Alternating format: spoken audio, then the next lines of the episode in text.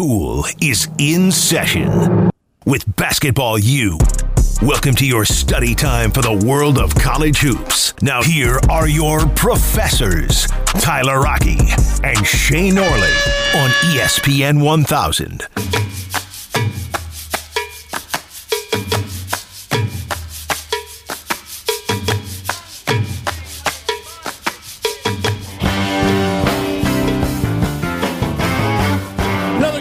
Basketball season has come to a close, and it was all UConn in the national championship. One of the most dominant runs we have seen in tournament history. And we're wrapping up a season. We are putting a bow on everything that was college basketball for the year here on Basketball U, the podcast edition. Tyler Rocky and Shay Norling. Shay, It's all over. Another blowout in the national championship. That's now two in three years that we've seen. It looked like we were going to get three in three years with the way that UNC was rolling last year in the first half. Luckily for the consumer, though, Kansas had something to say about that. Unluckily for UNC, though, Kansas had something to say about that. But when you look at this tournament and what we saw out of UConn, all six victories by 13 or more points. First time in tournament history that has ever been accomplished. Just the fifth time in tournament history that a team has won every single game by double digits. And I think you start to look at this and say, this was the most dominant tournament run we have ever seen in the NCAA tournament.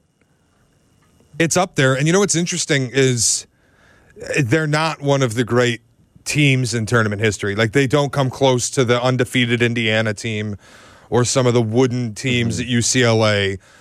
Even some of the teams that didn't win, But like you look like at Gonzaga Kentucky- or Kentucky, Yeah, yeah, Mm-hmm. the 38 and one Kentucky team. Um, yeah, I, I don't think they're anywhere close to those teams, but I kind of the way this tournament played out, they end up probably being the most dominant tournament team I've ever seen. yeah. and that's almost boy I, I feel like i keep working michigan state history into this but in 2000 michigan state won their final nine games of the season in the big ten tournament and the ncaa tournament all by at least nine points which kind of brings the, me back to UConn. not anywhere close to an all-time great team but an all-time dominant run So the other teams that accomplished that to win every single game by 10 or more, they've all come in this century. It is your 2000 Michigan State team. It is 2001 Duke, 2009 UNC, and 2018 Villanova. And you think about all of those teams and what do you think about dominance? And you just sort of have to lump UConn into that. Adama Sanogo, fantastic once again. Jordan Hawkins, he missed uh, he had one of the all-time missed dunks I think in, in basketball history. this is incredible But that dunk the ball I was surprised so how is that not a backcourt violation? I was violation thinking the same thing. Maybe I just don't know ball enough to to know that. Because I- like, I was thinking the same thing. if you yam the thing off the back iron so hard that it goes 80 feet the other direction and your teammates got to pull it out of the backcourt, that's a backcourt violation, Yeah. right? yeah. How is that not a backcourt violation? How is it any different than you rifling it off the backboard and it ricocheting all the way? Is it because Is it it hit because the rim? Yeah, it hits like- rim, so it resets possession. Is that why? I don't know. What an no that was just it was very interesting, and I guess it's because the shot clock resets. It's technically a new possession, but I thought if if you yam it off the back iron and miss, and it goes ninety feet the other way, let's call it an over and back. Yeah, I'm, I'm with you on that one there. It- and listen, uh, that takes away nothing from what Jordan Hawkins did in this tournament. Adama Sanogo, by the way, your your most outstanding player of Ha- the tournament. Have you heard ever? This was fascinating to me last night as well. I know what you're about to say. Time on the clock, and Nantz comes out with Adama Sanogo's most outstanding player. We usually Oh. don't get it this early. Time on the clock. I did not. I and did not they're even notice announcing that him. actually. Yeah, there, I think it was like 45 seconds left. Uh, San Diego State may have had the ball going up the floor, and they're announcing Adama Sanogo as most outstanding player. Here, here's where I thought you were going to go with that. How about the trophy presentation at the end? I don't know if you stayed up late enough. You had an early morning today. Um, I didn't. I went to bed as soon as the game ended. The trophy presentation at the end was hysterical to me. The guy is screaming like he's announcing the champion at your local rib fest. Uh, You're handing out a national championship. That's It fantastic. was he was it was the most enthusiastic I've ever heard a trophy presenter be. Like usually it's all buttoned up, commissioner this, commissioner Yeah. that. all buttoned up and they're handing the trophy over. Or the to- corpse of Terry Bradshaw. Yes, to Dan Hurley and the UConn Huskies, their fifth national championship. No, this guy, he sounded like the the the Punxsutawney Phil dude uh, that Bleck and Hey, Abdallah played. hey, Like, you would have thought it was that. Why isn't it Nantz? It should have been Nantz handing the trophy over in his final Final Four in Houston. I know it's not his preferred outcome, probably, but you got to let Nantz hand the trophy over. Did we get? I missed this. Did we get one last uh, tie cut, or did that stay dead as it died in 2016? No, I believe we did. I didn't see it, but I, I believe we did. Yeah, we needed to make sure the finale for Nantz was appropriate. There needed to be a tie cut. There need he should have given the trophy over. It's not right. It should have been Jim Nantz announcing that. I agree. I agree with you there. I don't have a ton of opinion on the game. Mm-hmm. It Here's was what I, yeah, I, I have more like overarching UConn thoughts. yeah. I had like a big feel stupid moment because like last night. I, I like to talk a lot about not outsmarting yourself. Don't overthink things. And we talked so much on the Sunday show about yeah, UConn's probably going to flatten this team. And then somehow I go contrarian at the end. Everybody's betting UConn. I don't want to be on that side. I'd like to be on San Diego State. So I take San Diego State plus seven and a half. And they did make it interesting for a mm-hmm. moment when they made it a five point game. But I felt like the fool because I felt all along like UConn was going to storm them, and they did. And here I am holding the side I didn't even really believe in. And the hindsight on that was just like, if you see the dominant team, if you see one of these great teams running through the tournament, just trust them. Yeah. Don't fool yourself. Here's what I have, I have a question for you about yesterday, too. At any point during the game, did you think San Diego State had a chance to win? No, not, Not even. even, when- not even the start. Neither did I. no, I I texted you immediately at the start. I'm like, if we get a UConn pick, I'm going to bet it because I always Mm-hmm. said thought UConn was going to win. If it got to three, I would take it. No, I never really. Th- even when they made it five and they had that 9-0 run, Yeah. and it kind of felt like momentum was turning. Oh boy, here comes San Diego State on the glass again. The Aztecs doing their thing, uh, causing turnovers. The defense is making noise, and I still was just like. Every time this has happened, and it was a little bit like UConn Miami, where every time San Diego State got back in it, UConn said, "Go away." Yeah. We're just playing little, little stiff arm to them. and, and it's not surprising. But I do think we still kind of got the the game that we expected to a degree. Like I think we both thought that San Diego State was going to make a little push in the second half, and even though the final score doesn't indicate they made a little push, they did make that quote Yeah. unquote push in the second half. Got it all the way down to five, like you mentioned. the problem was the they really they ran out of time and they got into a situation where they had to Actually, start chucking I, threes. I would say this: there was too much time left. maybe that too. No, but I, you know, like when it's five minutes left and you're pressing and you get it to five mm-hmm. points, but then UConn weathers it and hits you with another punch, mm-hmm. and San Diego State. I, I can't remember what player it was, but it, it was a bit of a heat check.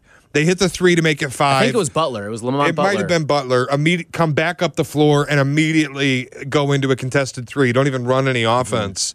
Clanks. I thought that was probably the moment where you needed to get a better possession out of that, and instead you went for the contested three and you missed, and mm-hmm. now you're in real trouble because UConn scores again. They're going to make you shoot threes where you aren't comfortable. I, that's where I mean, like.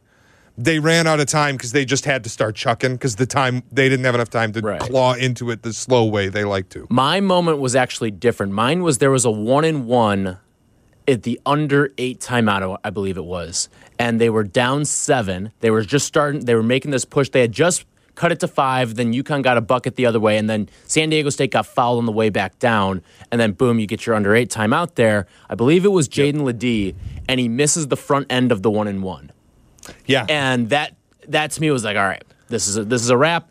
They're not coming back. There's no chance they have to win this game. missed front ends always kind of feel like a, Yes, a I mean, self they're- dagger. They're as good as a turnover. Yeah. because you get the demoralization of missing freebies. Because it's you're going 0 for one, but you're really going 0 for two. Yeah. and that's the the crushing part of it all. There. Um, one of the other things that I, I wanted to point out during the the game as well. This is the the greatest thing in sports. All right, what I'm about to tell you. It's when you have these big neutral site games like this, right? You you've got all the fans down in Houston, but you sell out your arena. We saw it at the Viejas Arena in San Diego. Yep. We saw it at Gampel out, out in party. stores. That is the greatest thing ever. I would I almost would rather be at one of those than being at the actual championship game. I think. Well, yeah, because then you're with fans. Right. That's, It's awesome. You It is- celebrate with your people. Right. It is an 100% fandom attendance. The Final Four seems a little Super Bowlish, where it's like the mm-hmm. corporate media event. I mean, a- any sort of championship game is. Like I went to the Big Ten championship in football, mm-hmm. and I mean, obviously we went this year Big Ten tournament basketball, and it was a weighty Purdue crowd, but I wouldn't say it was overwhelming. And like the Big Ten tournament for football, if it's Ohio State, you're going to get three quarters Ohio State because those people buy their tickets in Right. August. But the other team, whoever it is, it's a lot of media and then like your little sliver of the stadium. Mm-hmm. And that's where if you're at a watch party and you've got 18,000 people watching the game with you, that's probably more fun. Right. Whereas, like, when, when you're at one of those, you get 360 degrees of high fives when there's a big moment. Whereas when you're at uh, the actual game itself, you get, oh, right. Are, are you wearing It's the same you and your colors as buddy. me? Are you wearing the same colors as me? Yeah. Like, well, what are we doing here? And, and maybe there's the neutral party there. Like, what fun is that? Um, but yeah, no, I, I think I would rather be at the watch party. like That's an interesting take. I actually okay, but what about this? Because this was a bit of controversy uh, stemming from a national radio show over the weekend. Sandy, the Padres opened that. the stadium early so that San Diego State fans could come in and watch their Final Four matchup against FAU. Uh, before the Padres game. So if you had tickets to Padre baseball, you didn't have to choose the event. You could go to the Padre game, watch the game And it's in San Diego, so, to, so it's beautiful out no matter what. The controversy came up because during lineup introduction, they had to move the game off of the big board into a smaller screen. And so people were being called fraud fans. If you want to be a San Diego State Aztec fan, you can't go to the Padre game and watch it there. You have to watch it someplace else. for No, some I, reason. I think we live in the era of there are so many ways to consume with a second screen, whether it's your phone. If you're at the Padre game, I'm sure on the concourse there was a place to watch it. Um, I don't think you really had to pick Maybe a choose. sports book. well, not in California. Yeah, I, I would. Oh, that's true. Yeah, um, but I would say that there were there were ways to do it if you really wanted to. Um, so you couldn't. You didn't necessarily have to pick and choose. I think people made it out that you had to pick and choose. I don't think that was really the case there. I never think that's the case. Yeah, I mean, you and I were so accustomed to the. You can watch four or five things at once. I grew up in the generation where you have to consume four pieces of media at the same time to avoid having a thought. So that's I'm very used to being able to multitask. Yeah. All right. Uh, getting back to to the UConn run here, though. I here's the one thing that's going to be odd with this UConn team and how we're not. We may not remember this one, even though it is probably the most dominant run of all time. But like, there's no signature moment from this run. Well, that's in part, and I talked about this on Sunday. There's no Kemba Walker on this team. There's no They- Shabazz Napier on And this quite team. frankly, you never needed it. no, and uh, Adamas Sanogo's great, but he's not really like a flashy He's not going to be a great NBA player. He's he may not even a- play in the NBA. He's a fundamental college big that does Mm-hmm. things right. Like it's the same thing with um, what's his nuts? The, the guy's name is the other big, the seven one guy the on what team? on UConn. oh, Donovan Clingan. Yes, Clingan. I couldn't think of the name. Mm-hmm. No, it's the same thing with Clingan. Watching him last night, and it's like this guy. I don't really. I don't know if he's a pro player. He does everything well and dominates with his size be. in college, but. It's a lot of the like fundamental style of basketball. There's nobody flashy. There's nobody taking over games. Like even Jordan Hawkins had a great tournament. Mm-hmm. Was there a moment where he was like, "Yeah, I'm going to dominate this game. I'm taking." He never Here needed were to. his moments. They all came in like the first ten minutes of the game where he gets he gets going, Yeah. heating up, and like he has like three straight shots that don't even come close to touching the rim. Like those are his moments, and those don't go down in in the history book.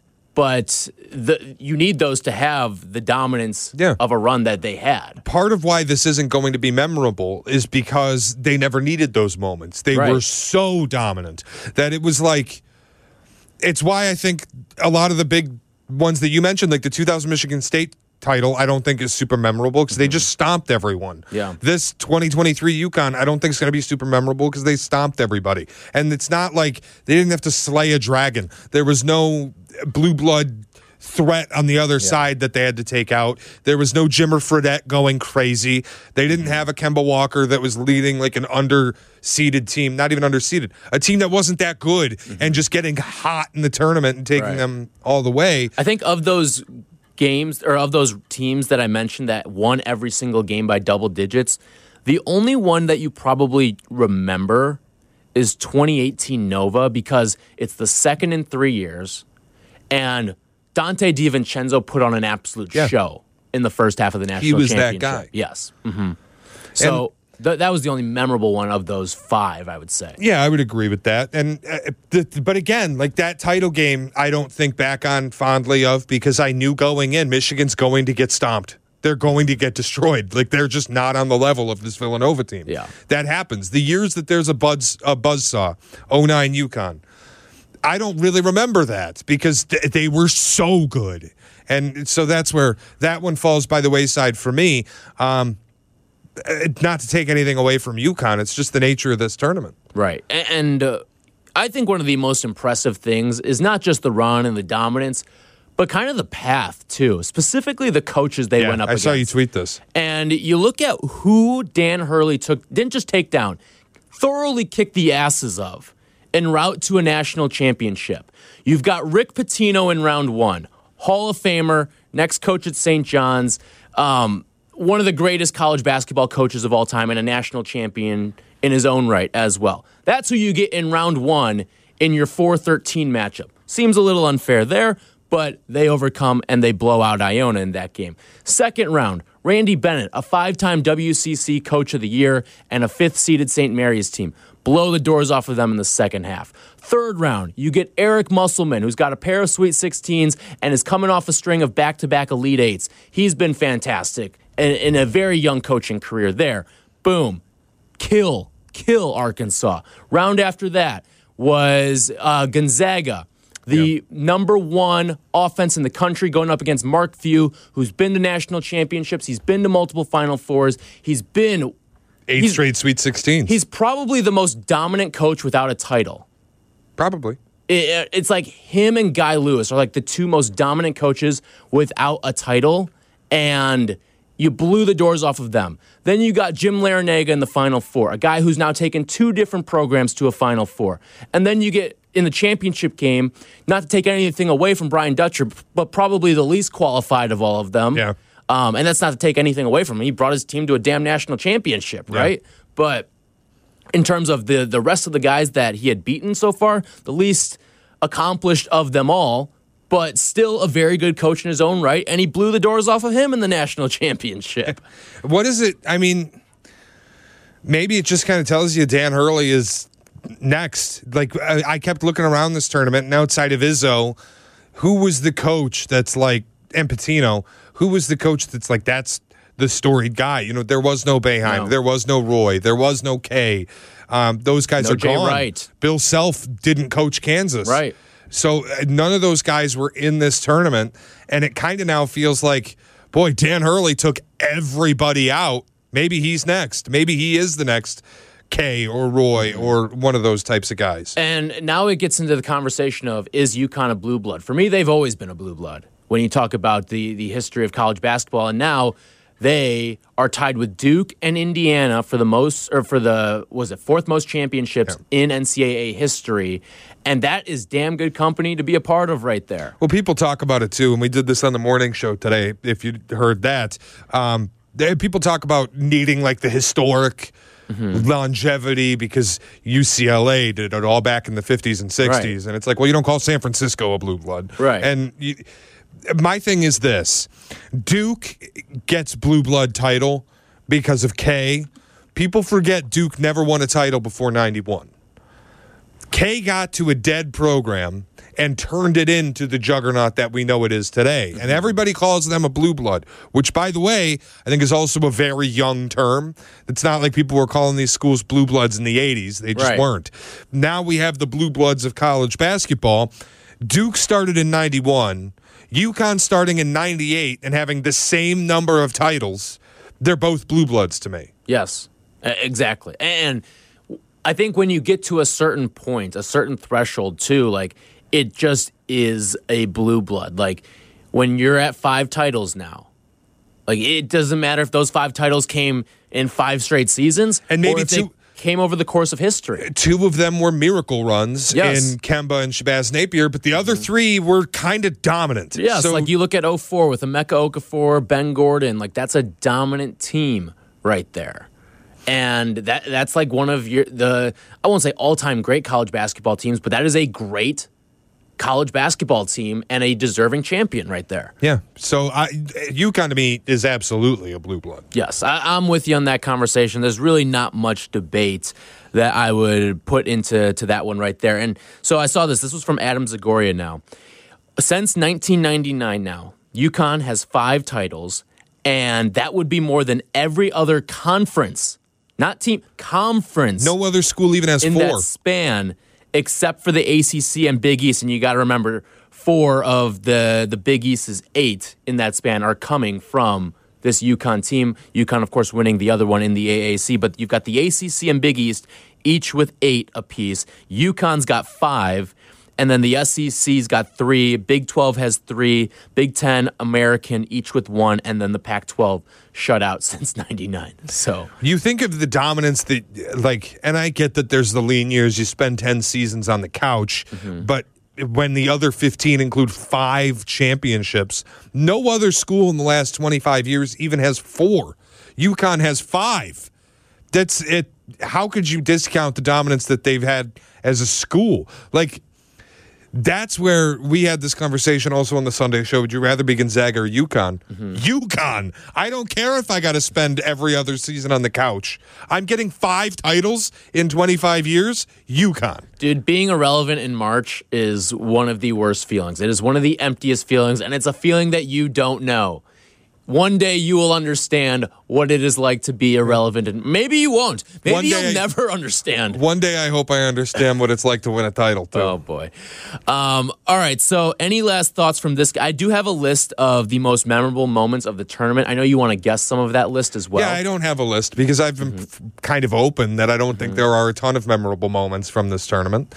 Um, if I had to guess, how many do you have?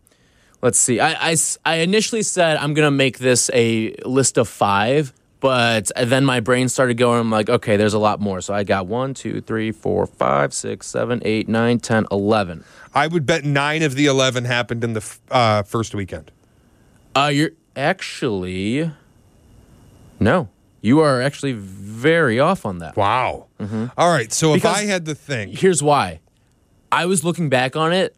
This Sweet 16 was probably one of the best we've ever that is seen. the Sweet 16 was excellent. was like one of the best we've seen. Everything after the Sweet 16 was less excellent. Mm-hmm. But uh, so I would guess the Muss Bus popping his top after beating Kansas is on Yes, that is actually that is last on my list of 11. there. The buzzer beater, San Diego State, Lamont Butler. That is, number 2. on the list. Mm-hmm. Uh, the the end of UCLA Gonzaga. yes, the Strawther shot is what is that? Number 9. Um, You want me to just run through the list for you or you boy, I want to say I want to say the You're Tyson, missing the biggest one. That, well, FDU beating Purdue. Yes, that is number 1. I, I want to say the Tyson Walker shot to force overtime, but the overtime was so bleh. Well, so I have the Kansas State Michigan State overtime game. Okay. I've got that at number 8, right ahead of the Strawther shot. Cuz that game was I, I It was an nev- unbelievable game. I will never forget where I was for that game. Like the two of us, we were at Tin Lizzy watching it among Michigan State fans. Like I will never forget that. yeah, that was that was an unbelievable game. Mm-hmm. Um, what else happened? Like I'm now I'm thinking I know there's big upsets. So Arizona losing to Princeton. Yes, that is what do we got there? Six. Which, like, think about that. A 15 beating a two, and that's number six on my list. Well, it like to me it's, It's now, almost it's, now it's becoming a thing. And I guess like Princeton making the run to the Sweet 16 as well. Like, it's now happened in three straight years where a 15's gotten to at least the Sweet 16. and there's a little bit lacking there in uh it, like it wasn't a buzzer beater that Princeton won on. You knew with five they seconds kind of won on bad basketball. Yeah, they they won because Arizona played. because other teams horribly. played poorly. Yeah. So th- speaking of a team winning because Arizona played f- horribly, I imagine Furman is on this list. yes, uh, And Kihei Clark, Clark in losing the worst his pass mind. in NCAA tournament history. Um, That's the dumbest moment, not only of this tournament, but maybe of any tournament, is Kihei Clark with a timeout in his pocket, throwing the ball yeah. away. The only dumber moment I can think of is the Chris Webber not having a timeout in his pocket. And thinking he did. thinking he did. Um, but that is number five on my list. The All right, Kihei Clark is bizarro Chris Webber. it's the like perfect opposite of that event. Um, all right, the, here's the rest of my list. So uh, my number 11, I, I mentioned, was that. My number 10 was Houston and Bama losing within an hour of each other. Like I remember that. I'll remember that for a Sitting while. I in the studio downstairs, I mean, and we're just we- watching them both die. we were the the jinx, the ultimate jinx for all of the one seeds. It felt like along the way. Um, but Houston and Bama, that's everyone's Final Four. That's a lot of people's national championship game. That's a lot of people's champions, and they both go down within an hour of each other, and, really just kind of get the doors blown off of them as well during that too. So that is my number ten. I mentioned the Strawther shot at nine. K State, Michigan State OT game um, at eight. My number seven, the Miami comeback against Texas. Okay. I'm going to remember that one for a long time because Isaiah that, Wong? that Elite Eight game was great. Jordan Miller with a perfecto in that game as well. Did not miss a single shot. you know what I'm surprised is not at the top of your list? FAU getting fucked by Memphis. By the refs Well, against, or so- uh, Memphis, excuse me, Memphis, getting fucked by the refs against FAU. That kind of has a twist. It's coming a little bit later. Um, six, I mentioned Princeton over Arizona.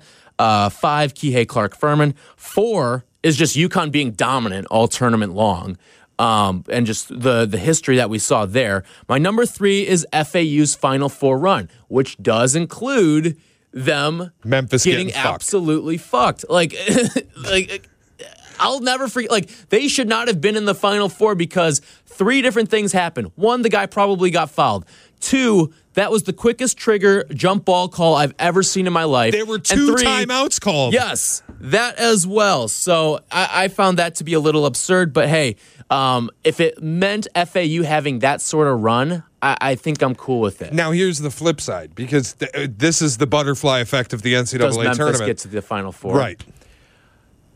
I think they could have. I think they would have. I yeah, I, I think they certainly could have because the path sort of set itself up. They I I think they have they're not nearly as well coached as FAU, but they probably have more talent on their team than FAU. Yeah, and it felt like Penny was getting the boys finally their feet were mm-hmm. under them. They won the AAC. they were going to have to go through this kind of gauntlet. We all knew what it was. Getting FAU was a horrible mm-hmm. draw. That's how fickle this tournament is. Is like I can sit here and I'm an idiot. I don't know. I'm probably totally wrong, but I can sit here and tell you if there's an eyelash difference in time that it took to signal jump ball in that game. Memphis went to the Final Four instead of FAU. and maybe even went to the championship And if game. it's Memphis, maybe they beat San Diego State, and mm-hmm. maybe they give you a game against UConn. Yeah. It- It's a, it's a complete butterfly effect, but it, it certainly is something that you could think about with this tournament. And then the Lamont Butler buzzer beater, my number two, and then FDU beating Purdue is my number one. So the biggest upset in tournament history. Any last thoughts on the tournament before we get on out of here? Jim Nantz, final tournament. It's going to be weird not having him. It, it will be. It, uh, yes, it definitely. I think my my overarching one of my biggest memories of uh, March Madness and, and this college basketball season this year is going to be you telling Jim Nantz that Houston was a dead team walk-in. Believe- Forgot about that. At the Big Ten tournament. At the Big Ten tournament. And, Jim Nantz in borderline hysterics asking me, of all people, about the severity of Mark Marcus Sasser's injury. And me telling him your team's your team's fucked, Jim. Sorry about it. I was right in the end. Bring out Jadine!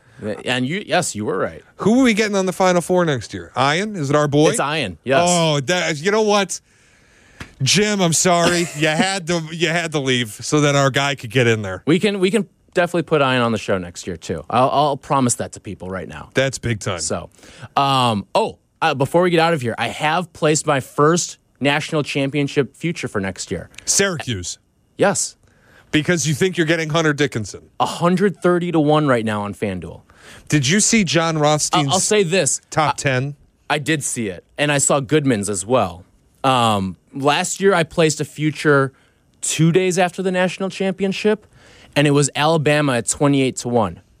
And it ended up like looking like it had some good legs for much of the season. yeah, and you had Creighton too. and I had cra- but that was a preseason bet um, at forty to one. But yeah, um, I had Alabama at twenty eight to one, and I I nearly walked away with it.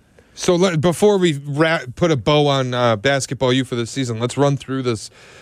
Uh, Jon Rothstein's top ten. Anyway, I haven't seen Goodman's yet, but UConn won, no debate. If they bring back a lot of pieces, yeah, and even if they don't, like They're going to go in the portal again think- and do what they did. I really think Donovan Clingan could be like a Zach Edey type for next year, where he's just dominant. And he he was a a character, a role player the year before, but then he takes the leap into his sophomore or I guess his next season and becomes this dominant, dominant player. Uh, Purdue too, no debate. Uh, yeah, as long as Edey returns, yeah. And he is apparently because he dunked Dan Dakich through Right. the Earth's core. Yeah. He Uh, could still declare for the draft. It, I, that I- feels unlikely Yeah. at this point. Miami three, maybe a little debate, but Jim Larrañaga is going to hit the portal again. They'll yeah, buy another they'll buy team. another team. And like we say buy and it sounds like there's uh, a negative connotation there. There's not. Like, no, more teams should do that. Yes, you should do it. Marquette four. I actually may move Marquette up because they're bringing everyone Yeah. back. They're bringing the band back, and like The biggest can- problem is Shaka is included in that. Right. Yes. Um, but like Shaka's fantastic in the regular season, and when we're talking about the polls, we're talking about a regular season award. He won Coach of the Year, and I think, um, like he certainly was deserving of being the Coach of the Year this year. So regular because it's a regular season award. How about the Big East Stone in the top five? Creighton five. Yeah, because they're probably going to bring everyone back. Unreal. Six UCLA, Mick Cronin. they're going to lose some pieces there. Yeah, but, but, you know it's Mick Cronin. I like what he's I done think there they've a got lot. a pretty good recruiting class coming in. it I- feels like their program is back. Not maybe back, but like where it was not in the dark ages. Yes. We're we're back to UCLA being a power, a bit like Michigan in football. Seven, Michigan State, I think is about right given the recruiting class. Yes. And if Tyson Walker comes back, maybe you even bump them up a little bit. yeah.